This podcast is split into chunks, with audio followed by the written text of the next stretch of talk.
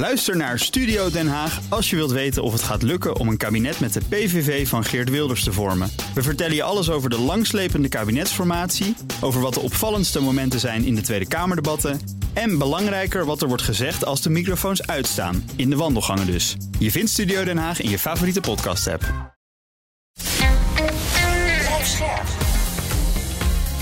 BNR Nieuwsradio. Napleiten. Wouter Laumans en Christian Vlokstra. In de zaak Volkert van der G, Pim Fortuyn werden ook wel echt wel dreigementen naar rechters geuit. Ja. Dat zou anders gegaan zijn dan nu via social media. Ja. Hoe ging dat dan? Nou, in het begin viel het wel mee.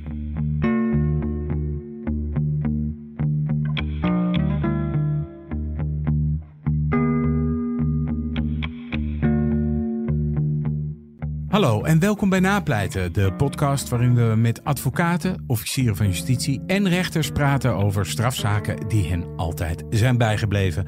Mijn naam is Wouter Laumans en naast me zit als gebruikelijk strafpleiter Christian Vlokstra. Welkom Chris. Dankjewel Wouter. Eerst even de huisregels. In deze podcast praten we over definitief afgedane zaken. En vanwege de journalistieke zuiverheid behandelen we ook geen zaken waar Chris bij betrokken is geweest. Chris, we gaan het vandaag hebben over een politieke moord. Is dat juridisch anders dan een gewone moord? Nou, kijk, juridisch bestaat zeg maar de kwalificatie politieke moord bestaat niet. Hè, het is vooral een term die in de samenleving of in de media wordt gebruikt. Waarbij ook weer de vraag is, wat is daar dan de definitie van? Ja. Wat je wel hebt, is dat... moord of aanslagen op bijvoorbeeld Tweede Kamerleden. Of mensen van de leden van de ministerraad of leden van het Koninklijk Huis. Die kunnen een strafverhogend effect hebben vanuit de wet. Omdat ze zo'n schok in de samenleving teweeg brengen. En omdat ze een bepaald ambt vertegenwoordigen. Want dan, dat zijn misdrijven tegen de... Nou, dan moet ik het zeggen, tegen het Koninkrijk. Nou, ik heb de titels niet even helemaal op orde. Dat is altijd heel lastig. Maar misschien onze gasten wel, maar ik denk het ook niet. Maar goed, de term politieke moord aan zich... Is een mediaterm. De zaak waar we het vandaag over gaan hebben. Ja, ik had het net al over politieke moord. Op 6 mei 2002 schoot Volkert van der G, een milieuactivist uit Harderwijk, politicus Pim Fortuyn van dichtbij door het hoofd. En dat gebeurde op het Mediapark.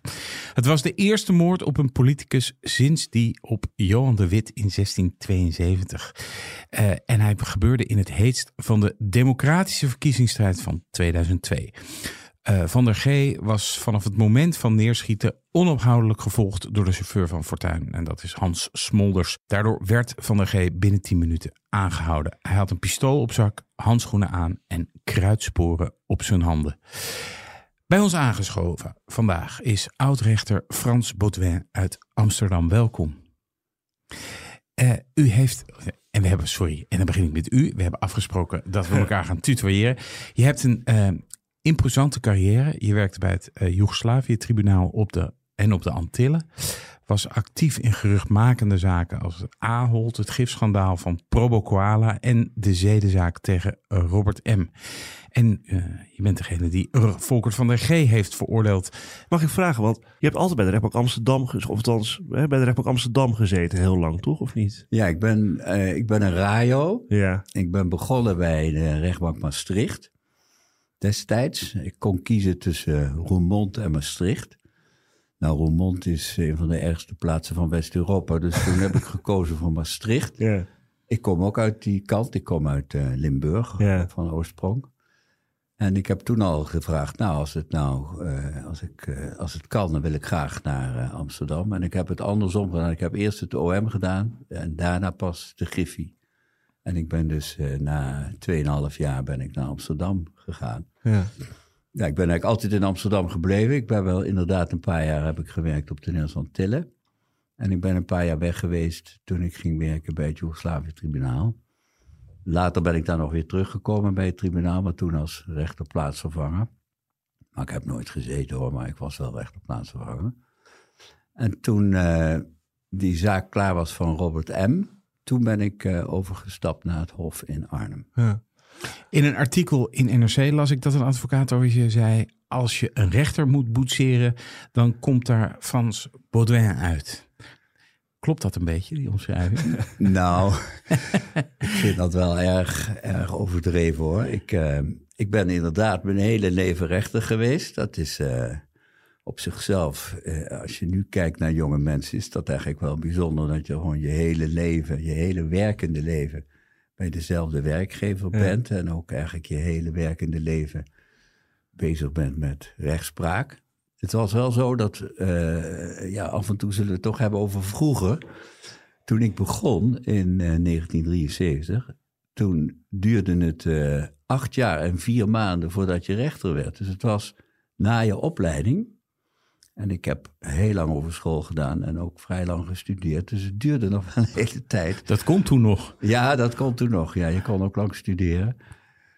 Maar je bent dus een hele tijd bezig voordat je überhaupt rechter bent. Ja. En dan kies je toch voor een loopbaan binnen die rechterlijke macht. Ja. Wat je wel ziet is dat er een aantal mensen is dat vrij snel zegt, nou, ik ga naar het hof. Maar ik ben eigenlijk altijd bij de rechtbank gebleven. Wat trok je daar zo in aan? Bij het hof? Nou, bij de rechtbank. Het werk van rechter is, ja, dat is natuurlijk bijzonder werk, maar dat moet je ook wel liggen op een of andere manier. Ja, het is niet zo dat toen ik opgroeide dat ik dacht, ik wil rechter worden. Dat is helemaal niet zo. Toen ik dan eindelijk afgestudeerd was, heb ik eerst gesolliciteerd bij het ANP als journalist. Ah. Toen vonden ze me te jong, dus dat ging niet door. Toen heb ik gesolliciteerd bij het ministerie van Landbouw. Daar vonden ze me ongeschikt. En toen dacht ik, toen zei iemand, waarom probeer je dan niet te raaien? Het afvoerputje. Ja, mooi. Ja, dat zou het nu toch dat is ook dat is ook op het nippertje goed gegaan, hoor. Ja. Dat klinkt toch wel als een soort eclectische sollicitatieronde eigenlijk. Hè? Ja, het was als iemand die niet helemaal wist wat hij wilde. Nee, en het was ook 73 was een lastige tijd. Er was veel werkeloosheid, ja. Dus het was niet zo makkelijk om een baan te krijgen. En dus het is niet zo dat ik nou vanaf mijn vroegste jeugd dacht, dit is wat ik graag wil. Het is wel zo dat in mijn familie, dat daar heel veel mensen waren die werkten in openbare functies. En ik ben ook vernoemd naar een oom van mij die in de rechterlijke macht heeft gezeten. En en toen ik er eenmaal in zat, toen vond ik het hartstikke leuk, ja. Mag ik 2 vragen stellen die even blijven hangen? Ja. Want je komt uit Limburg. Ja. Hè? En na je radio mocht je kiezen door Maastricht. Nou, je koos voor Maastricht. Ik wel kan volgen. Zeker. Maar waarom trok Amsterdam zo? Nou, een zusje van mij woonde in Amsterdam. Mijn broer heeft in Amsterdam. Ja, ik wilde graag naar de grote stad. Ja, maar het was niet zo dat je dacht, als rechter kan ik daar. Daar vinden de mooiste zaken plaats. Nee. En het want in Maastricht gebeurde ook heel veel aardige zaken. Ja, dus Palermo aan de Maas, toch? Ja. Ja. En de tweede vraag die kwam, dat vond ik interessant. Je zei, na Robert M. Ben ik naar het Hof vertrokken. Ja. In de nadagen, of in de laatste jaren van je carrière. Stond dat in verband met elkaar? Als je begrijpt wat ik bedoel, dat je na Robert M. dacht, ik ben er klaar mee dat ik dit soort zaken nog... Nou, het was wel zo dat die zaak van Robert M., dat was een zaak die ontzettend veel energie heeft gekost. En de grote kindermisbruikzaak is een hele veel impact heeft gehad. Ja, dat was echt een enorme zaak. Nou, toen ben ik rond de Noordzee gefietst om eens eventjes de gedachten te verzetten. En toen dacht ik, ik ben eigenlijk ook wel... Ja, ik had geen zin meer na die zaak om nog weer van die enorme zaken te gaan doen. En ik had ook geen zin om naar het Hof in Amsterdam te gaan, omdat ik dacht, dat is ook geen nieuwe omgeving voor mij. Want daar zitten ook een heleboel collega's die ik ken. En bovendien zie ik dan ook allerlei vonnissen van collega's waar ik samen mee gewerkt heb. Dus het is veel leuker voor mij om eens even iets heel nieuws te gaan doen. En toen dacht ik, en toen heb ik gesolliciteerd bij het Gerechtshof in Arnhem. Ja. En dan werd ik als plaatsvervanger aangenomen. Ja. Chris, de zaak van vandaag. Ja. De moord op Pim Fortuyn. Ja, weet jij dat nog? Ja joh, dat weet ik. Dat was binnen in mijn studententijd. En ik leefde in Amsterdam. Ik woonde in een studentenhuis. Studeerde. En wij waren met al mijn vrienden in het huis. Wij waren best wel politiek geëngageerd ook. In de zin dat we echt wel bezig waren met wat er toenertijd gaande was. En 9-11 was natuurlijk geweest. Ja, een paar maanden ervoor. En ik weet het nog precies. Ik was gewoon thuis. Het was net voor zessen. Dat de berichten doorkwamen. En ook, even voor zessen, dat weet ik ook nog. Ja, ik werkte toen als jonge verslaggever bij lokale nieuwszender AT5. En toen weet ik, dat dacht je, oh jee, stop de persen. Dit is heel groot. Dit is heel groot nieuws. Ja. En die foto's, of die beelden die je meteen zag van Fortuyn. Ja. En natuurlijk het feit, wat opvallend was, dat die verdachte, Volkert van der G, de dader, zo snel werd aangehouden, hè, natuurlijk. Hoe heb jij dat moment beleefd dat Pim Fortuyn werd neergeschoten? Nou, ik was in Italië. Ja. En ik heb toen die dag, die 6 mei... Ik heb daar helemaal niks... want het was 2002. Ja. Ik had ook helemaal geen mobiele telefoon, denk ik. Nee, dat was toen ook nog helemaal niet zo gemeengoed. Mijn vrouw en ik waren op bezoek bij een van onze kinderen. Die studeerde toen in Perugia. Dus wij zaten op een heuvel ergens. En ik heb pas de volgende dag, omdat we iemand op de trein hadden gezet die terugging naar Nederland. En die belde de volgende dag op. Ik denk naar het huis waar we zaten om te zeggen van nou, er is hier allerlei verschrikkelijke dingen gebeurd. Ja. Dus die eerste, wat er allemaal gebeurde en die enorme spanningen en die op die 6e mei, 's avonds. Ja, op het Binnenhof, hè, toen? Ja, dat heb ik helemaal niet meegekregen. Nee, want dat kan ik me ook nog herinneren, dat er was even paniek dat het Binnenhof bestond. Het was echt een soort volkswoede gaande in Den Haag. Ja. En ik kan me herinneren dat de ME zich heeft opgesteld voor het Binnenhof. En dat echt even heel spannend geweest was. Ja, maar jongens, weet je sowieso. Daarna had je die kerkdienst. Ja. Hè, met die route, met al die mensen die bloemen gooiden. Ja. En je hebt natuurlijk, en daarna had je nog gewoon de verkiezingen, hè? Ja, de verkiezingen waren toch 15 mei? Ja, die waren kort daarna. Ja, kort daarna. Ja. Is dat denk je een voordeel dat je die hele heftige emotie niet helemaal meekrijgt voordat je aan zo'n zaak begint? Dat zou ik niet weten of dat... nee. Kijk, ik was er niet. En het was natuurlijk ook nog helemaal niet duidelijk wie die zaak ging doen. Nee. Want hij is dan inderdaad aangehouden op 6 mei. Nou, Volkert dan komen we wel een beetje bij een juridische term. Dan begint dus... dan word je in verzekering gesteld. En dan krijg je op een gegeven moment... word je voorgeleid bij de rechtercommissaris. Die beveelt dan de bewaring. Nou, dat kan je dan ook nog een keer verlengen. En dan komt de gevangenhouding voor 90 dagen in dit geval natuurlijk. Ja, dus tussen 6 mei en na verloop van die periode... ja, zo uit mijn hoofd gezegd, dus 112 of 114 dagen... dan moet die zaak beginnen. Ja. Dan moet die zaak worden voorgelegd bij de rechter. En dan komt dus de combinatie die zaak gaat doen. En hoe is dat gegaan in dit geval? Heb jij je vinger opgestoken? Nee, ik heb niet mijn vinger opgestoken. Nee, zo gaat het niet. Nee, ik denk dat het zo is gegaan. Dat, ja, er is natuurlijk binnen het bestuur van de rechtbank destijds... en dat was natuurlijk nog een ander soort constructie... dat de president samen met het hoofd van de strafsector, denk ik... en het hoofd van de civiele sector... Ze hebben goed kunnen nadenken. Die hebben natuurlijk nagedacht over een combinatie. En die hebben gezegd van nou, uiteindelijk is er een combinatie aangewezen van 3 rechters en 1 griffier. En dat was de combinatie die de zaak ging doen. En dat was dus ook de combinatie die voor het eerst naar buiten kwam op die zitting. Hoewel ik denk, als ik nou terugdenk, maar ja, het is 20 jaar geleden. Nee, ja, het is een tijd geleden. En... ja, dat zal denk ik... Op een gegeven moment is dat natuurlijk bekend geworden. En nou ja, en dan krijg je dus de aandacht van de media. Over wie zijn het dan allemaal? En wat is dat? En wie is die? En hoe is dat? En dit. Maar heb je getwijfeld of je deze zaak moest doen? Waarom zou ik nou twijfelen? Nou ja, ik weet het niet. Ja, politieke moord. Misschien dat je er gevoelens bij had. Misschien dat je dacht van ja, dit is een politieke partij waar ik me wel bij thuis voel. Ik weet het niet. Ik kan me heel veel dingen voorstellen waarover je gaat twijfelen. Nee. Ik vind dat als je gevraagd wordt of er is een combinatie wordt aangewezen die een zaak moet gaan doen. Ja, dan moet je die doen. Dat is je taak. Ja. Je kan niet als rechter op een gegeven moment hetzelfde als je zou zeggen...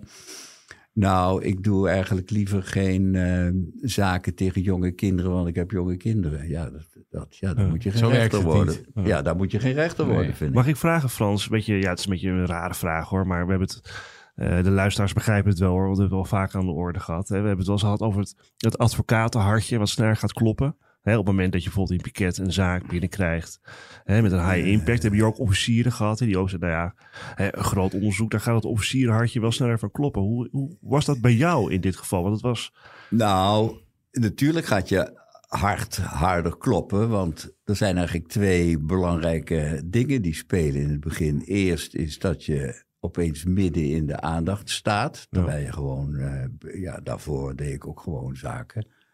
En was het helemaal niet zo dat je voortdurend in de aandacht stond. Dus dat was een belangrijk element, dat je dacht, wat gebeurt er allemaal? Dat was niet altijd leuk, want ze gingen ook allerlei informatie inwinnen om je heen. Dat was eigenlijk... En de pers. Ja, en ook later ook... Dat een van mijn kinderen werd benaderd, dat is allemaal toch niet leuk. Oh. Dus dat is vervelend. En het andere, wat natuurlijk wel een belangrijk element was bij ons alle drie en bij de griffier. Want ik sta hier nou, maar het was natuurlijk een combinatie van mensen. Ja. Het was een meervoudige strafkamer. Dat je wel het idee had, nou, we zijn wel, we hebben wel een belangrijke taak in die zin. Dat we ervoor staan en dat we dus, er is wel eens gezegd, het is een soort lakmoesproef van de kwaliteit van de rechterlijke macht. Want er was natuurlijk meteen al allerlei mensen die van alles vonden. Dat is niet alleen een belangrijke factor nu vandaag, dat iedereen van alles vindt en ook allerlei politici van alles vindt. Maar... Ik heb altijd gedacht, 2002 was in dat opzicht was het eigenlijk een keerpunt, een overgang. Want je zag opeens allerlei mensen die in praatprogramma's allerlei meningen verkondigden. En zeiden, nee, maar het zit zo. En ik weet nog, er was een politicus bij Leefbaar Nederland. Die was ook nog officier van justitie destijds. Oh, Fred Teven waarschijnlijk. Ja, dat was... Ja, ik noem hem wel gewoon. Nou, ik pak hem wel. Die zei meteen, oh nee, maar dan moeten andere mensen bij betrokken zijn. Dat kan niet anders. En er is geloof ik ook, maar dat weet ik niet meer precies. Ik denk dat er ook een aantal van die politici zijn gehoord in het door de rechtercommissaris in die voorfase. Ja. Om dat ook te onderzoeken. Ja. Dus... Ja, het was wel duidelijk dat we voor een belangrijke taak stonden. Er was veel tumult in het land natuurlijk. Ja, ja. En dat is natuurlijk dat ze met Pim Fortuyn was op dat moment echt in de peilingen ook heel groot. Ja, Sky High. Er is wel eens gezegd dat hij de nieuwe premier van Nederland zou worden. Ik weet niet of dat waar is. Maar los van ons zat heel veel... Ja. Emotie sowieso achter, ook bij zijn kiezers natuurlijk. Ja. En dan kijkt dus het hele land opeens naar jou, Frans. En die kijken... Nou ja, ze kijken naar de Kamer, hè? Ja, ze kijken niet naar mij. Maar je bent natuurlijk wel de voorzitter. Ik was de voorzitter. Want de eerste proforma-zitting, en volgens mij was dat ook nieuw... die werd live uitgezonden door het NOS-journaal. Dat zou kunnen, ja. Dus er waren ook gelijk best wel veel camera's in de zaal aanwezig. Ja. Dat was niet nieuw. Dat gebeurde daarvoor natuurlijk ook al bij grote strafzaken. Ja. Maar dat het zo... Ja, het was toch... Inderdaad... Nou ja, dat was toch eigenlijk vanzelfsprekend. Dat helemaal... Je kan je toch niet voorstellen dat je dan... Als rechter zegt, we doen alleen maar de opkomst van de rechter en de officier. Ja. Nee, dat kan natuurlijk niet. Dat is er ook. En ik zelf hield er enorm van om te kijken om te vernieuwen en uit te breiden. En in een aantal zaken die ik heb gedaan, hebben we dat ook steeds verder uitgebreid. Ja. Dus ik vond het vanzelfsprekend dat het... dat kan je toch bijna niet... Ja, ja, als ik er nog eens over nadenk... Hoe kan je dat nou vragen? Dat is toch idioot als je dit niet openbaar zou doen? Nee. Ik ben van de pers. Ik ben ook wel voor, hoor. Maar mag ik even nog een vraag stellen, Frans? Een klein beetje terug. Die zaak begint. Je hebt het over, we hadden een taak te verrichten. Hè, in het oog van de media. In het oog van de samenleving. Ja. Het bewijs tegen deze man aan zich was op zichzelf niet het grootste probleem, denk ik. Hè? Even los van kwalificatievragen.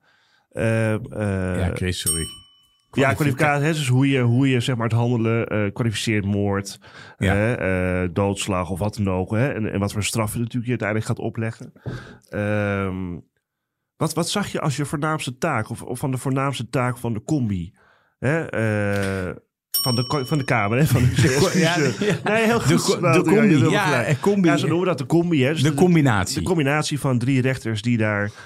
Wat zag je als je voornaamste taak? Nou, wij zagen als onze voornaamste taak om deze zaak te behandelen zoals je iedere zaak behandelt. En dat betekent dus in concreto dat je in volledige onafhankelijkheid de zaak bekijkt zoals die aan je wordt voorgelegd. Want het is, daar zijn natuurlijk ook veranderingen in gekomen in de loop der tijden. Maar in 2002... was toch nog de algemene tendens dat de rechter in dat opzicht wat afhoudender was dan tegenwoordig. En dat het dus eigenlijk de eerste kaart werd gelegd door het OM. Het OM bepaalde eigenlijk de omvang van de strafzaak. En als rechters moest je proberen die zaak in onafhankelijkheid te doen, duidelijk voor iedereen wat er gebeurde en ook duidelijk maken hoe je tot de verschillende beslissingen kwam. Want in augustus 2002, toen was denk ik die eerste proforma. En proforma betekent dat je dus alleen maar het hebt over de vraag, simpel gezegd, wat moet er nog gebeuren voordat we inhoudelijk de zaak kunnen behandelen? En wat doen we met de voorlopige hechtenis? Dat zijn eigenlijk de twee kernpunten bij een proforma zitting. Dus dat gebeurde toen. Maar de advocaten van Volkert van der G, dat waren Victor Koppen uit mijn hoofd. Nee, dat was Britta Beulen en Stijn Franken. Ja. Ik weet het eigenlijk helemaal niet meer zo goed. Want ik weet bij Mohammed B, wat een beetje zo... Ja. Dat was later. Die voerde geen verdediging. Voerde zij echt verdediging? Ja. Voluit. Nou, ja, voluit. En dat waren twee... Kijk, aan de kant van de verdediging stonden twee geweldige goede advocaten. Hè? Die Britta Beulen en Stijn Franken. Nou, die kon je, om het ook maar populair te zeggen, die kon je wel om een boodschap sturen. Ja, ja. En aan de kant van het OM stond Plooi. Die kan je ook om een boodschap sturen. Ja, zeker. Dus er was aan die kant... Volkert van der G had dus een enorme goede verdedigers, die ook stonden voor zijn belangen. En de officier stond, die werd denk ik ook wel bijgestaan door allerlei mensen achter hem, die stond voor het algemeen belang. En ondertussen werd de strafmaat van die Volkert van der G zou moeten krijgen, die werd al bediscussieerd in de Kamer. Ja, dat is de eerste proforma. Dat gebeurde allemaal. Dat was allemaal wel... En als rechter, hoe kijk je daar dan naar? Dat dus, kijk... Als dat aan een talkshowtafel gebeurt, nou ja, het zij zo. Hè? Maar nou ja, dat Kamerleden... zeg je nou wel, het zij zo. Oh, sorry. Ja, dat is een beetje de vraag. Kijk, destijds, ik weet nog, er was een Kamerlid, die heette Hoogdijk. Hogedijk heette die, ja. Was dat niet een Kamerlid? Van de LPF misschien. Ja. Die heeft in augustus, toen we dus net begonnen, ten aanzien van een van de twee collega's gezegd, maar die is lid van de PvdA en die kan dus niet onafhankelijk zijn. Nou, dat is een goed begin van een strafzaak. Ja. Als er dus iemand die eigenlijk in dit opzicht van toeten nog blazen weet, zegt ja, maar dat kan niet, dat is... Ik heb het zelf ook wel in een hele andere zaak. Ik deed op een gegeven moment de eerste wrakingszitting in de zaak van Wilders. Oh ja. En ik zat en zit in het bestuur van het Marokko Fonds. Nou, dat is een eerbiedwaardige stichting die zich bezighoudt om verbindingen te leggen tussen Nederlandse Marokkanen en het moederland. Nou, dat is allemaal prima voor elkaar. Toen werd het dus ook gezegd, ja, maar let op, hè. Die Bauduin, hè, heeft al een beetje een rare naam. En dan ook nog Marokko Fonds, zal wel niet kloppen. Nee, maar dat betekent... je denkt, dat is toch idioot? Nee, maar dan word je dus persoonlijk even geknipt en geschoren. Want... Ja. En maar wat doet dat met jou als rechter? Want je kan ook niet zeggen... wacht eens even, mensen aan de talkshow... ik bel even met de redactie. Ik ga morgenavond hier zitten en dan ga ik mijn zegje even doen. Nee, mijn reactie was altijd... bekijk het maar. Okay. Ja, bedoel... je kan toch niet op al die dingen ingaan. En ik vind het ook eigenlijk meer iets voor anderen... Om te zeggen van nou, let wel op wat je allemaal doet. Want die rechter, ik kan natuurlijk niet in een talkshow gaan zeggen... nee, maar de Marokko Fonds, dat kan niet. Maar de vraag die zich dan dus opdringt is eigenlijk... moet je dan wel bij zo'n Marokko-commissie gaan zitten, snap je? Moet je dan niet alleen maar zuiver gewoon zeggen van... ik hou me sec bezig met rechtspraak? Ja, dat is... Nou, ja. Pak hem aan, Frans. Ik zal je zeggen, het was juist anders. Er werd binnen de rechterlijke macht destijds... werd je enorm geactiveerd om te zeggen... je hebt... die samenleving in. Je moet ook die maatschappelijke taak. Ik zat in een schoolbestuur, ik zat in andere... ik zat in een... de Nutschool voor Beeldende Expressie... die zich bezighield met het aanbieden van kunst in gevangenissen. Ik zat in welzijnsinstellingen in Amsterdam. Nee, dat was net... Nee, want eigenlijk, dus wat je eigenlijk zegt is... als je dat niet doet, dan krijg je juist die ivoren toren... waar iedereen van beticht. Ja. Maar ja, dit speelt eigenlijk natuurlijk ook vooral in zaken... Hè, want dat is inderdaad ook weer een keerpunt, hè, 2002... in de coronazaken hebben we dat ook wel gezien. Hè? Ik bedoel, dat dingen heel politiek worden. Nou, zaken waar een politieke tint aan zit. Daar wordt opeens de persoon van de rechter. Hè, en zijn achtergrond wordt opeens... Wie is die rechter en wat is dat voor vent? En daarbij word je verdacht gemaakt. En het punt is natuurlijk... dat is natuurlijk de spagaat waar je in zit. Ook als gerechtsbestuur, denk ik. Ja. Hè, ga je daar tegenin door gewoon diegene daar neer te zetten... Hè, die jij het meest geschikt acht? Of ga je ook kijken... hey, zitten daar mogelijk risicoprofielen? Is dat een liability? Ja, waar die rechter misschien op aangevallen wordt. Dat is natuurlijk het vervelende wel aan... Ja. Dit hele gebeuren. Nou ja, er is nu één ding recent waarvan ik dacht... ja, kan dat nou eigenlijk wel? Ik geloof dat ze nu hebben gezegd... als je zaken doet met een hoog risico... of een hoog maatschappelijk risico en een hoog psychisch risico... dan moet je meewerken aan een steun door een psycholoog... of door een psycholoog. Ja. Anders mag je die zaak niet doen. Dan denk ik, nou... Maar in deze zaak werden ook wel... in de zaak Volkert van der G, Pim Fortuyn... werden ook wel echt wel dreigementen naar rechters geuit. Dat zou anders gegaan zijn dan nu via social media. Ja. Hoe ging dat dan? Nou, in het begin viel het wel mee. Maar toen even kijken. Dus de eerste proforma-zitting was in augustus...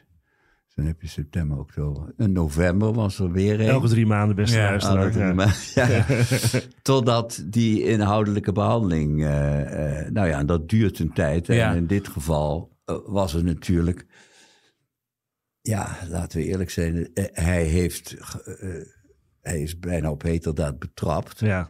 En wat ook wel interessant was... Ik weet niet meer op welke zitting dat was. Maar eerst was hem te laste gelegd...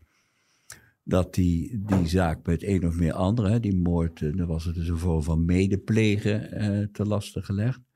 Maar bij de uiteindelijke inhoudelijke behandeling heeft de officier dat medeplegen laten vallen. Dus toen is er nog een wijziging gekomen in de te lastelegging. En de te laste is dus de beschuldiging. Ja. En toen is er gezegd, nee, hij heeft dat feit alleen gedaan. Ja. Maar die bedreiging, nam dat toe in hevigheid... naarmate de zaak vormde. Dat nam wel toe, maar het werd pas echt vervelend toen die zaak klaar was. Ja. Ja, maar mag ik even vragen op dit laatste? Ja. Hè? Want je zegt, was opvallend dat het van medepleger naar eigenlijk pleger ging. Terwijl het op zich ook juridisch niet hoeft, hè? Want dat kun je natuurlijk gewoon wegstrepen als rechter. Ja. Had je het idee dat het OM daar iets mee wilde bewerkstelligen om zeg maar de kaders binnen die zaak strakker te trekken?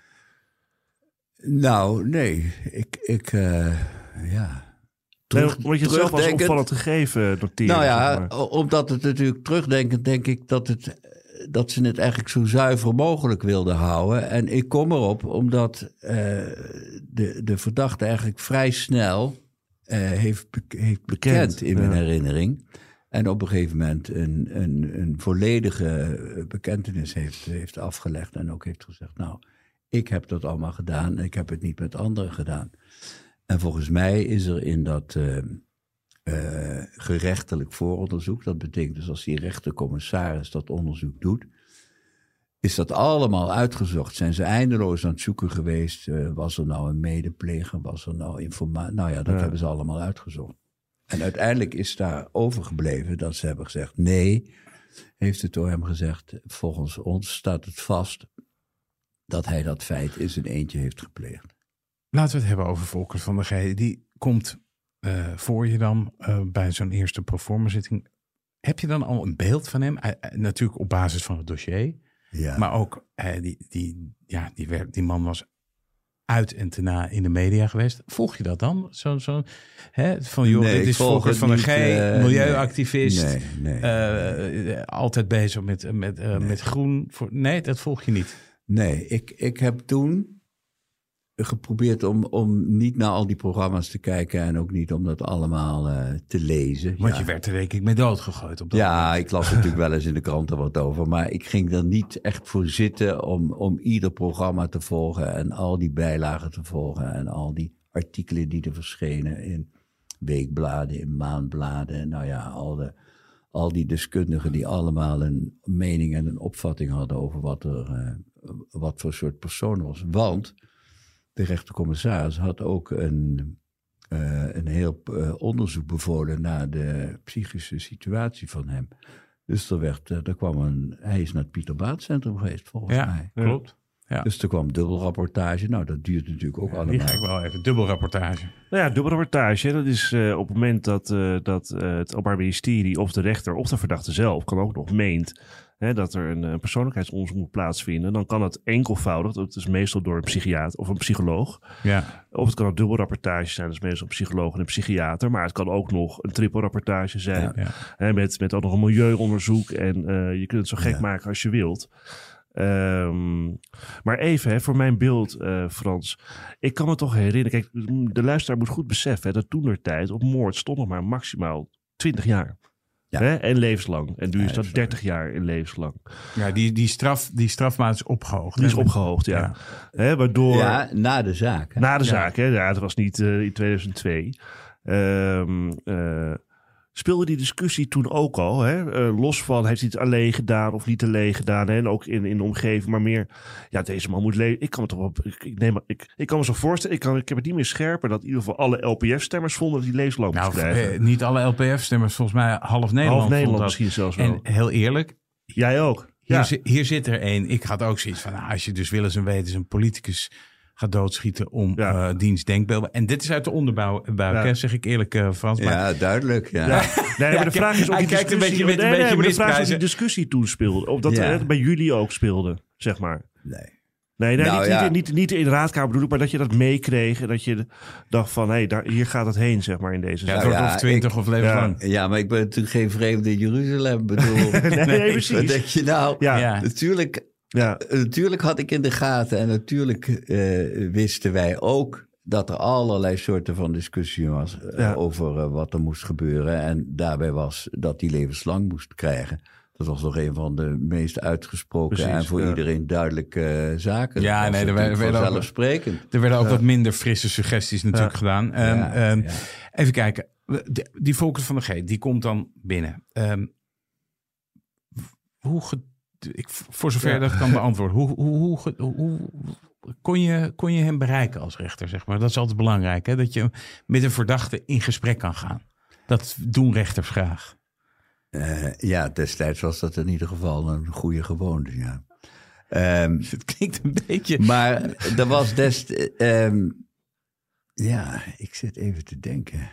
Ik denk dat die zaak toen al speelde in de bunker... Ja, ik zat mij ook bij beelden vanuit de bunker in Osdorp. Bunker. Dat is een verschrikkelijk gebouw. Ja. Dat hebben we heel vaak al gezegd. Toen al hebben we heel vaak gezegd ook tegen onze luisteraars. Ja, ja, in de bunker. Ja. Het was wel grappig. Ik heb een keer een zaak gehad dat naast de bunker was een grote harstkwekerij. Dat vond ik altijd wel een aardig idee. Al die tijd. Ja. Nou, ik heb gehoord onder de bunker, Frans. Nee, maar nou, ik denk dat op die eerste proforma zittingen... Zoals ik al zei, is eigenlijk de focus is beperkt. Ja. Je vraagt hem natuurlijk naar zijn naam, je wijst hem op zijn zwijger. Ja. Maar je gaat eigenlijk nog niet in op de inhoudelijke kwesties die aan de orde zijn. Omdat er eerst nog de vraag is, is die zaak... En nou gebruik ik iets wat dat is echt uit het begin van de jaren '70. Dus dat mag je bijna niet meer zeggen natuurlijk. Zeg het maar. Is de zaak pan-klaar voor de zitting? Oh, dat zeg ik ook nog wel eens. Ja, zittingsrijp wordt nog wel zittingsrijp. Maar pan-klaar vind ik eigenlijk ook wel prima. Ja, er was een beroemd boekje van Arthur Fried over pan-klaar voor de zitting. Ja. Dus het ging vooral over de vraag, wat moet er nog gebeuren voordat we inhoudelijk kunnen beginnen?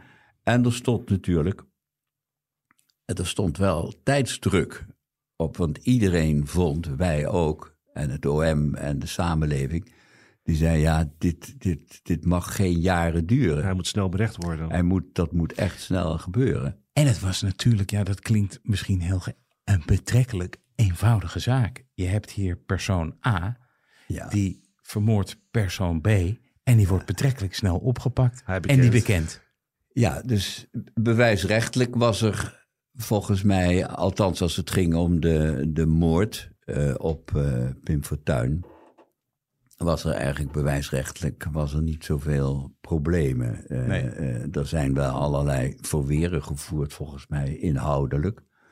En er was ook nog iets over het wapen... en er was ook nog iets met chemische spullen, geloof ik. En er was ook nog een bedreiging van de chauffeur... Ja. Die dus in mijn herinnering achter hem aanliep. Dat klopt, ja. Dat was, en er was nu de vraag met die DJ. Ja, Ruud de Wild. Ja. Die was, daar was, voor de luisteraar, Pim Fortuyn was die dag te gast geweest in het radioprogramma van Ruud de Wild. En is bij het verlaten van dat programma op het Mediapark doodgeschoten. Ja, zo is het gebeurd, ja. Maar in essentie was de zaak vrij duidelijk van wat er gebeurd was. Ja. Hè? Die proforma zittingen die gaan een beetje over het hoofd heen van zo'n verdachte. Ja. Ik weet niet of we al een beetje richting inhoudelijk behandeling... Ja, laten we... Nou ja, kijk, wat hier natuurlijk speelt is... Wat we zeggen is, het is een vrij simpele zaak. Alleen het motief... Wat in sommige zaken ook helemaal niet ter zake doend is... omdat je gewoon een moord kan bewijzen. Dat speelt hier natuurlijk wel een hele... belangrijke rol, omdat je ook iets naar die samenleving wil, denk ik, als rechter. Ja, het ging natuurlijk vooral om het motief. Ja. En dat motief, dat is natuurlijk uitgebreid onderzocht in het vooronderzoek. Hij is een aantal keer gehoord door de politie. Hij is een aantal keer gehoord door de rechtercommissaris. En dan komt natuurlijk de vraag, wat is het standpunt op de zitting? Ja. Zegt hij wel iets? Zegt hij niets. Wij hebben in Nederland gelukkig nog het recht om te zwijgen. En het had ook zomaar kunnen zijn dat hij had gezegd... ik beroep me op mijn zwijgrecht. Ik moet er wel bij zeggen, dat is ook een ontwikkeling in de loop. Toen ik begon, dat is ook wel een beetje weer terug in de tijd... Toen ik begon als rechter in de rechtbank Amsterdam... Dus dat was in 81 zo'n beetje, werd er enorm veel bekend. En deed je dus een heleboel zaken waarin je eigenlijk vrij snel klaar was. En waarin dus de zitting eigenlijk tot taak had om te controleren de feiten die vastlagen in het dossier. Dus bij wijze van spreken een doodslag... Ja, dat kon je in 60 tot 90 minuten was je daar wel mee klaar. Nou, die tijd zijn we een beetje terug aan het keren hoor, Frans. Ja, maar, waar kwam dat door, dat er zoveel bekend werd toen? Ja, dat... Ja. Er was nog niet zoveel advocatuur natuurlijk, toch? Nou ja, er was wel heel veel advocatuur, toch? Ja, maar niet, zeg maar. Ik bedoel, ik weet van de oude verhalen, van zeg maar de oude knakkers binnen de advocatuur. Dat was natuurlijk in de jaren 70, jaren 80. Ja, was dat iets wat je erbij deed als jurist, zeg maar. Ja, strafrecht. Daar werd toch een beetje op neergekeken. Het is niet zo... Ja, je had natuurlijk wel een, bijvoorbeeld Stijn Franken en Britta Beulen. Nou, dat waren ja, dat was in de tijd van de ja, dat zit al in 2002. Ja, dan gaan we even... Dan gaan we er wel in de raken te ver weg. Maar mag ik vragen, Frans? Want kijk, die inhoudelijke behandeling komt eraan. Hij heeft wat dingen verklaard. Hè? Bij de onderzoeksrechten, bij de politie. Wat geef je aan jezelf mee van wat wil ik bereiken tijdens deze inhoudelijke behandeling? Camera's staan erop. Plooi met zijn team is er topniveau. Beuler, Frank is er topniveau. Ja. Wat wil je dan? Nou, wat je wil bereiken, denk ik, als combinatie, is dat je op de inhoudelijke zitting, op de behandeling, die heeft volgens mij 3 dagen geduurd uiteindelijk, dat je voor iedereen duidelijk maakt wat er ligt aan bewijs, dat je dat ook allemaal bespreekt en dat je de verdachte alle gelegenheid geeft om te zeggen wat hij wil zeggen over wat hij heeft gedaan en waarom hij het heeft gedaan. Dat je ook al die persoonlijke omstandigheden en ook het rapport van de psycholoog en het rapport van de psychiater, dat je dat heel uitgebreid bespreekt en dat je dus ook probeert zo duidelijk mogelijk te krijgen: waarom heb je dat nou gedaan? Wat was nou je motief? Dat is natuurlijk in iedere zaak van belang. Maar, en dan speelt bij moord ook nog de voorbedachte raden. Hè? Er moet een periode zijn geweest van kalm beraad en rustig overleg. Je moet goed hebben bedacht wat je gaat doen. Dus dat zijn allemaal dingen die je uitgebreid bespreekt. En in deze zaak was het natuurlijk van het grootste belang om dat zo open mogelijk te doen. Dus ik denk dat we ook heel veel stukken hebben voorgehouden. Meer stukken dan je strikt genomen, hè, als het gaat om, als je de strenge leer aanhoudt, dan zeg je nou ja, ik hoef alleen maar voor te houden al datgene wat ik voor het bewijs gebruik. In dit geval hebben we, denk ik, dat heel uitgebreid gedaan. Frank Wieland, die is hier ook te gast geweest, aflevering 50, die zei: ik probeer altijd een ellips te vormen tussen mij en de verdachte die voor mij staat. En dan hoop ik dat ik in die ellips tot een gesprek kan komen met die verdachte op zitting. Ja. Dat hij mij... Juist ook over het waarom. Ja, dat hij mij die vragen beantwoordt. Is dat iets wat jij hebt? Ja, dat probeer je wel. Maar dan speelt natuurlijk ook dat... Ja, iedere vogel zingt zoals die gebekt is. Daar zitten wel verschillen in. En ik denk dat in dit geval... want dat heb ik ook wel gelezen als een punt van kritiek. Dat ik wat vroeg en dan kwam er een antwoord. En dat ze zei, ja, maar ja... wat is het toch een slappeling, waarom vraagt hij nou niet door? Dat is ook een beetje... Ik vind dat je als rechter de verdachte die voor je staat... of de verdachten, als ze allemaal voor je staan... ja, je moet ze laten zoals ze zijn. Als ze iets willen zeggen, dan willen ze iets zeggen. Maar ja, ik was eigenlijk van de school dat ik vond... Ja, als je niet zoveel wil zeggen, ja, dan hoef je niet zoveel te zeggen. Maar realiseer je wel dat wat je niet zegt en wat we niet weten, dat kunnen we niet wegen. Maar wat belangrijk was hier, hè, zei ook maatschappelijk natuurlijk, was het motief, de waarom-vraag. Ja. Is die goed beantwoord volgens jou door hem op zitting? Heb je de vinger achter kunnen krijgen?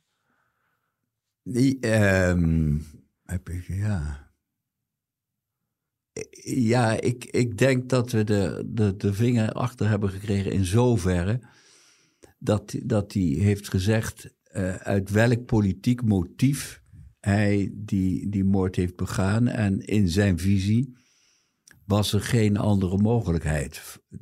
Als ik het me goed herinner, dat hij kort gezegd dat hij zei, ja, ik hier sta ik en ik kon niet anders. Dit was wat er moest gebeuren. Ja, hij heeft kort na de aanhouding bij de RC een verhoor gehad. En daar heeft het programma Brandpunt destijds, een achtergrondprogramma, die heeft daar de hand op weten te leggen. En daar heeft Volkert van der G gezegd: het democratisch proces leidt niet altijd tot een rechtsstaat die rekening houdt met minderheden.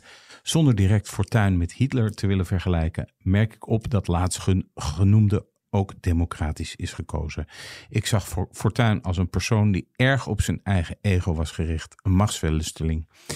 Hij probeerde ook steeds makkelijk te scoren met simplistische ideeën. U vraagt mij of ik Fortuyn haatte. Nee, ik haatte hem niet. Ik vond hem alleen gevaarlijk.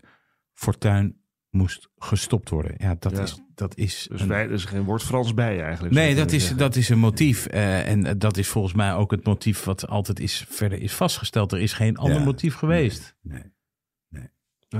Vind je het belangrijk dat de verdachte spijt betuigt? Is dat belangrijk voor het hele proces? Nou, spijt betuigen kan belangrijk zijn als je op de zitting de overtuiging ook krijgt dat het ook echt spijt is. Ja. Als spijt iets is wat alleen maar wordt gezegd omdat ze denken, nou, weet je wat, ik zeg dat het me spijt, dan scheelt dat misschien. En dan kom je terecht in een vaag gebied. Omdat, nou, laat ik het zo proberen uit te leggen. Je zit in de tram. En je ziet iets gebeuren tussen andere mensen. En een van die mensen kijkt je aan. En je glimlacht naar elkaar omdat je precies aanvoelt, zonder dat je één woord hebt gezegd, wat er gebeurde. Dat is dus een oprechte interactie tussen mensen. Ik denk dat je op de zitting ook wel eens hebt dat je zegt, ja, ik geloof wat je zegt. En ik denk inderdaad dat je spijt hebt. En als iemand een levensdelict begaat, dan denk ik dat je wel wat eerder kunt denken als iemand zegt het spijt me. Of andere woorden die duidelijk maken dat hij het echt verschrikkelijk vindt wat er is gebeurd. Dat je denkt, ja, dat zou best wel eens waar kunnen zijn. Want het komt toch niet zo vaak voor dat iemand meer dan één keer een levensdelict begaat. Nee. Dus spijt, ja. Dat kan een rol spelen, ja, dat speelt ook wel een rol, denk ik. En wat ik vind is dat je als rechter, ik vond altijd, want ik doe het natuurlijk al jaren niet meer, maar ik vond altijd dat als je op het moment dat je cynisch wordt en als je dus ieder geloof in de mensen verliest, ja, dan kan je misschien nog wel een hele goede rechter zijn, maar dan denk ik dat het strafrecht toch minder geschikt is. Want als je het vertrouwen in, als je denkt van nou ja, dat wordt niks meer, dat is een lul of dat is, dan ben je volgens mij verloren voor het strafrecht. Nee, Volkert van der G heeft volgens mij niet zo direct spijt betuigd. Nee. Hij heeft voor de rechtbank gezegd, ik zou het zeker niet nog eens doen. Ja, dat klinkt toch anders dan dat is geen spijtbetuigenis, nee. In die zin, Chris, is hij natuurlijk een echte klassieke overtuigingsdader. Ja, dat is een stereo. Dat maakt het natuurlijk ook lastig, denk ik wel, als rechter van wat moeten we hiermee aan? Ja. Maar goed, hij is natuurlijk ook onderzocht door het PBC. Ja.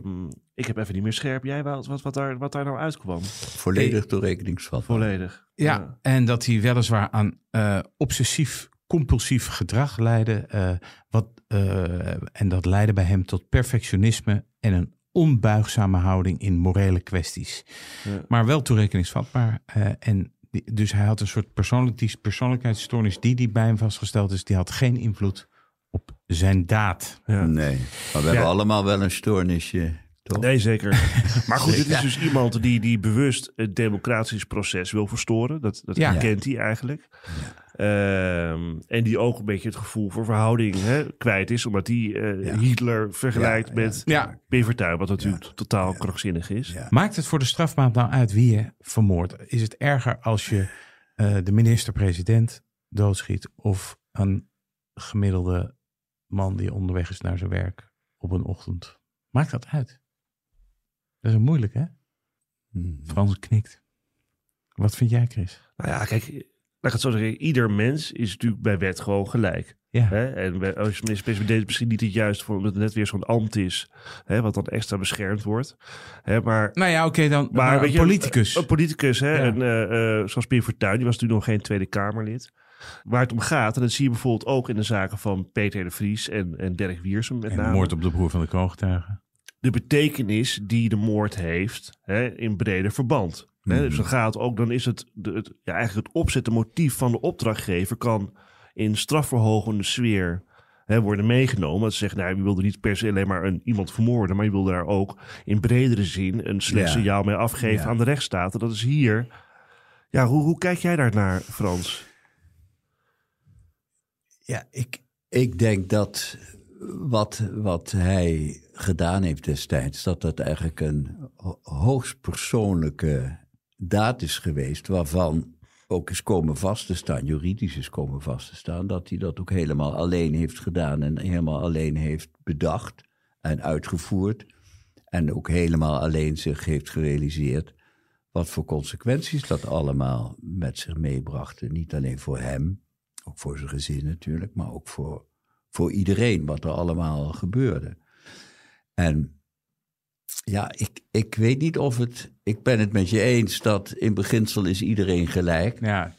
En je kan dus ook niet zeggen, ja, maar als je een politicus vermoordt, dan is het erger dan wanneer je je lerares vermoordt in de klas. Ja. Nee, maar deze moord is natuurlijk ook veelvuldig een moord op de vrije meningsuiting genoemd. En er zijn allemaal kwalificaties. Nou ja, en de vrije meningsuiting, dat is geen juridische term, want Chris kijkt al. Nou, het punt is meer een beetje dat je bij Volkert van der G, denk ik, niet het motief kunt vaststellen, het oogmerk kunt vaststellen, dat hij nou bijvoorbeeld de samenleving of de rechtsstaat wilde schokken. Hè, een theoretisch oogmerk, zou je bijna kunnen zeggen. Ja. Hij vond gewoon persoonlijk, hè, dat is zo ernstig, dat is ook hartstikke ernstig, dat, hè, wat Frans zegt, dat dit niet zo kon, dat hij hier persoonlijk een einde aan moest maken. Dus in die zin vind ik het ook wel weer verschillend, hè, met moorden op bijvoorbeeld Peter de Vries en Derk. Ja, maar wat was dan de belangrijkste vraag die bij, zeg maar, de uitspraak op tafel lag? Welke vraag wilden jullie, want we hebben het over combinatie, beantwoorden? Nou, de belangrijkste vragen waar we voor stonden was denk ik natuurlijk allereerst de vraag, is het allemaal bewezen? Ja. Hè? Ja. Ik bedoel, het is de rechtbank bevoegd? Ik bedoel, het is dat zo'n strafproces en zo'n vonnis, dat kan je het beste vergelijken met een huis. En of het nou om het diefstal van een tube tandpasta gaat, of het gaat om zoiets afschuwelijks als dit. Je moet altijd, er zijn 8 vragen, staat er in de wet. En dat hoef ik jullie niet uit te leggen, maar die 8 vragen moet je altijd beantwoorden. Nou, als je die dan allemaal beantwoord hebt, dan kom je natuurlijk bij de vraag. Welke 8 vragen, Chris, weet jij ze? Ja, dat zijn de voorvragen en de hoofdvragen, dat weet je natuurlijk. Oké, nou goed. Ja, die krijg je opsom hoor, 384, 350. Dat gaan we nu niet doen. Maar goed, maar dan krijg je een soort 3-trapsraket. Ja. En simpel gezegd betekent dat, is het feit bewezen? Ja. Is het feit strafbaar? Ja, dat moet dan uit de wet blijken natuurlijk. En als dus het strafbaar feit is en het feit is bewezen, dan komt vervolgens de vraag, is de verdachte strafbaar? En dan krijgt het antwoord in dit geval ook ja. En als je dat hebt beantwoord, dan kom je aan de vraag toe, en welke straf moet dan worden opgelegd? Ja. Nou, en dat is dan de laatste vraag. Want daar doet dan het Openbaar Ministerie een voorzetje uit het requisitoor van officier van justitie, hè, die Koos Plooi. Wie de uitzonderlijke daad begaat dat hij het hart van het democratisch proces op criminele wijze en onherstelbaar doorboort, behoort ook uitzonderlijk gestraft te worden. En het OM eiste levenslang. Ja, dat weet ik, ja. Ja, natuurlijk. Ja. En uiteindelijk 18 jaar gevangenisstraf. Ja. En dat is een hoger beroep ook opgelegd, dacht ik. Ja. En daarbij was eigenlijk dat die Pieter Baan-diagnose was natuurlijk, als die anders was uitgevallen, was natuurlijk ook TBS nog een mogelijkheid geweest. En dat is nu niet het geval geweest. Nee, dat kwam niet aan de orde, nee. Hoe hebben jullie in vonnis, hè? Want kijk, jullie wisten natuurlijk als rechtbank, men wil levenslang. Uh-huh. In de samenleving, althans een belangrijk hoorbaar deel van de samenleving wil levenslang. Uh-huh. Het Openbaar Ministerie eist levenslang. Uh-huh. Jullie komen uiteindelijk, hè, daar kun je niks over zeggen als de Raadkamer, hè, maar jullie komen uiteindelijk tot 18 jaar. Mm-hmm. Dan weet je ook, daar gaat discussie over komen. Ja, zeker. Hoe hebben jullie dat zeg maar gemotiveerd in het vonnis? Kan je dat nog bij? Zat je dat nog bij? Ja, kan teruglezen, maar van jezelf van we willen dat op een bepaalde manier uitleggen. Ik denk. Tja, het is al lang geleden. Ik denk dat we eigenlijk in afwijking wat toentertijd wel vaker gebeurde, dat we heel uitgebreid hebben gemotiveerd waarom wij vonden dat de straf die wij hebben opgelegd, dat de juiste straf was. En bovendien, ja, dat werd toen ook wel een beetje uit het oog verloren. Dat was ook onze taak. Ja. Ik bedoel, je kan er lang of breed over praten, maar wie is nou belast met dit soort zaken? Nou, dat was dan in dit geval de strafrechter. En wie gaat er dan over het vonnis? En de straf, ja, dat waren wij. En wij zijn ook natuurlijk verantwoordelijk voor wat we doen. En we hebben uitgebreid gemotiveerd en opgeschreven waarom wij dachten dat dat de juiste straf was. Ja, meer kan ik er eigenlijk niet over zeggen. Nee. Dat zei je net eigenlijk ook al. Na de uitspraak kregen we te maken met een boel nare reacties. Ja, dat werd. Nou ja, ik weet zelf. Die politici en zo, dat komen allemaal helemaal niks schelen. Maar wat ik wel heel vervelend vond, dat weet ik nog wel goed. Toen ik hier naartoe fietste, dacht ik, oh ja, dat heeft me toch wel dwars gezeten. Dat toen Remkes, hè, de beroemde Remkes, ja, die was toen minister van Binnenlandse Zaken. Ja. En die zei, nou ja, 18 jaar, als je het mij vraagt. Dat ik dacht, nou ja zeg, ja, dan ben je minister van Binnenlandse Zaken. Dan hou je toch je mond. Ja, dat is daarna toch een beetje gemeengoed geworden. Dat, ja, nou, daar ben ik het ook helemaal niet mee eens. Ja. Ik vind dat.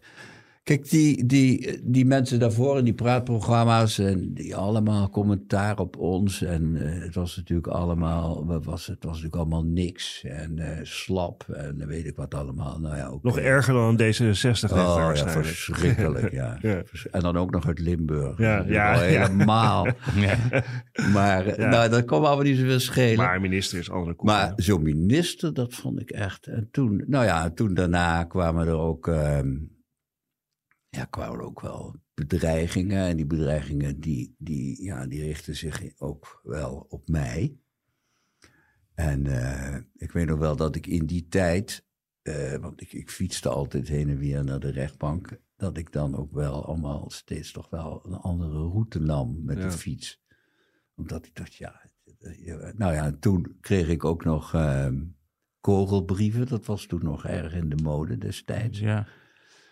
Ja. Maar dat lijkt me toch, dat doet wel iets met je. Dat was helemaal met je omgeving. Hoor. Ja, het was natuurlijk toch wel... en toen werden we ook...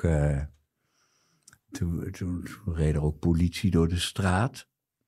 Maar dat leverde niet zoveel op, want die reden altijd op 2 minuten voor het vaste uur reden die eentje door de straat. Maar het was voor de kinderen vervelend. Het was voor mijn vrouw heel vervelend. Het was voor mezelf ook vervelend. En die brieven, dat was ook echt raar. En je had het natuurlijk nog nooit eerder meegemaakt, zoiets. Nee. Nooit. Dat ik was er wel eens... Ik was wel nog wel eens uitgescholden. En ik had ook wel eens allerlei brieven waren gekomen in een andere zaak... waarin ze zeiden van, nou ja, hoe kan je dat allemaal doen? Nou ja, dat soort dingen allemaal. Dat gebeurde natuurlijk allemaal wel. Maar dat je echt persoonlijk bedreigd werd... Dat was eigenlijk in ieder geval voor mij nieuw. Ja, maar dat je ook te maken krijgt met maatregelen, politie door je straat, zelf andere straatjes. Ja. Denk ik. En moet je ik zie wel parallellen met zeg maar hoe het nu gaat. Nou, hoe het nu gaat in Marengo bijvoorbeeld. Hè. Ja, verschrikkelijk. Daar zijn natuurlijk ook, die rechters zijn natuurlijk ook in een zaak terechtgekomen waarvan ze van tevoren niet wisten hoe het zou eindigen, zeg maar. Nee. Jij zegt mooi in het begin van ons gesprek van dit was een soort keerpunt. En ik zie dat inderdaad ook in deze zin maar weer als een keerpunt. Hè? Dat het daar eigenlijk begonnen is met die persoon van die rechter. Die ook is een persoon. Ja, maar ook attackeren vanuit dat je dus ook dat de media gaat kijken. Joh, wie is dat dan eigenlijk die daar zo zit? Ja, en dat daar dus in talkshows over gepraat wordt. En ik kan me wel voorstellen dat je daar... Ja, nu is het allemaal anders, maar toen was dat allemaal nieuw. Ja, dat was nieuw en... Ja, toen hebben ze die persoon die dan die kogelbrieven... Ja, eerlijk gezegd kreeg ik daar dan ook weer medelijden mee. Want dat was dan een of andere man die altijd zo, maar... op een zolder zat. Dat je denkt, jongen. Ja. Maar goed, het was wel eng. Ja. Het was wel eng. Ja, dat kan me voorstellen. En het was vervelend. En het was een lastige tijd daarna. Heeft deze zaak... Die heeft natuurlijk ook dingen veranderd in het strafproces. We hadden het er net over. Hè? Eerst was het de maximale straf voor moord 20 jaar. Later werd dat 30. Ja, ik weet niet of dit al die directe aanleiding was. Nee, maar het zal zeker een van de aanleidingen zijn geweest. Het was wel een van de directe aanleidingen. Ja, dat denk ik wel. Ja, maar het heeft natuurlijk het hele politieke landschap veranderd. En hoe we naar dit soort dingen kijken. Ja. Ben je blij dat je het gedaan hebt? Beetje een rare vraag misschien. Nee, maar blij dat je zeker nu je carrière voorbij is, als je dan terugkijkt. Ik vind het mooi dat ik deze zaak heb kunnen doen. Of heb je zeker gezien alle ellende eromheen, dat je dacht van die had ik misschien liever niet gehad, zeg maar. Nou, ik blij. Nee, bevredigend. Ik vond wel dat wij voelden wel een enorme verantwoordelijkheid dat we een toetssteen waren voor de onafhankelijkheid van de rechterlijke macht. En dat was, en toen we dat vonnis hebben uitgesproken, toen gebeurden natuurlijk allemaal dingen die helemaal niet prettig waren. Maar toen dacht ik wel, voor een deel kon ik het ook wel begrijpen hoor, dat mensen zeiden, ja, hoe kan je dat nou doen? Maar ik dacht wel, we hebben in ieder geval laten zien dat wij als rechters in deze combinatie, dat wij dit de juiste straf vonden en dat we daarom dat ook hebben gedaan, los van wat iedereen allemaal vindt. En in zoverre denk ik, het was natuurlijk, daarna dacht iedereen, daar heb je hem weer. Maar voor jezelf is het bevredigend. Ja, ik vond het... En het gekke is, ik heb er natuurlijk jaren niet aan gedacht, aan die zaak. Want het was al lang geleden. Maar nu, als je dan opgebeld wordt en ik dacht al, dat gaat het natuurlijk over deze zaak. Dan komt het weer een beetje bij je terug. En dan denk je, dat was toch wel wat toen. En daarna ben ik ben toen naar Rome gefietst om eens eventjes... wat lucht te happen, want het was wel de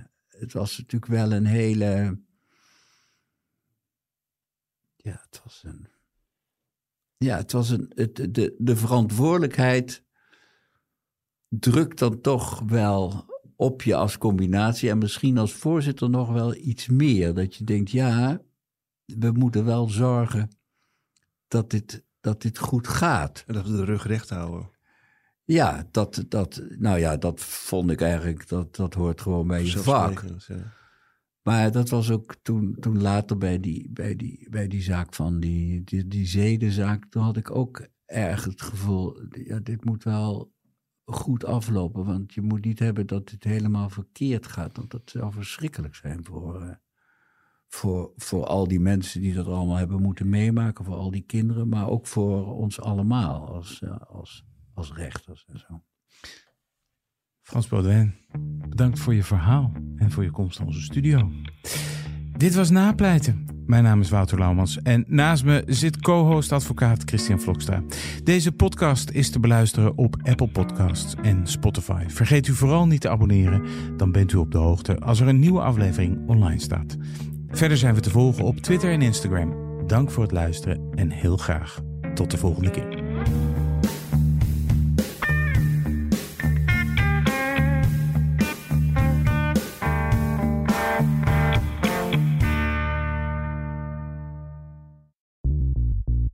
BNR ben je altijd als eerste op de hoogte van het laatste nieuws. Luister dagelijks live via internet. Bas van Werven. En heel langzaam komt de zon op rond dit tijdstip. Je krijgt inzicht in de dag die komt op BNR, het Binnenhof in Nederland en de rest van de wereld. De Ochtendspits. Voor de beste start van je werkdag. Blijf scherp en mis niets.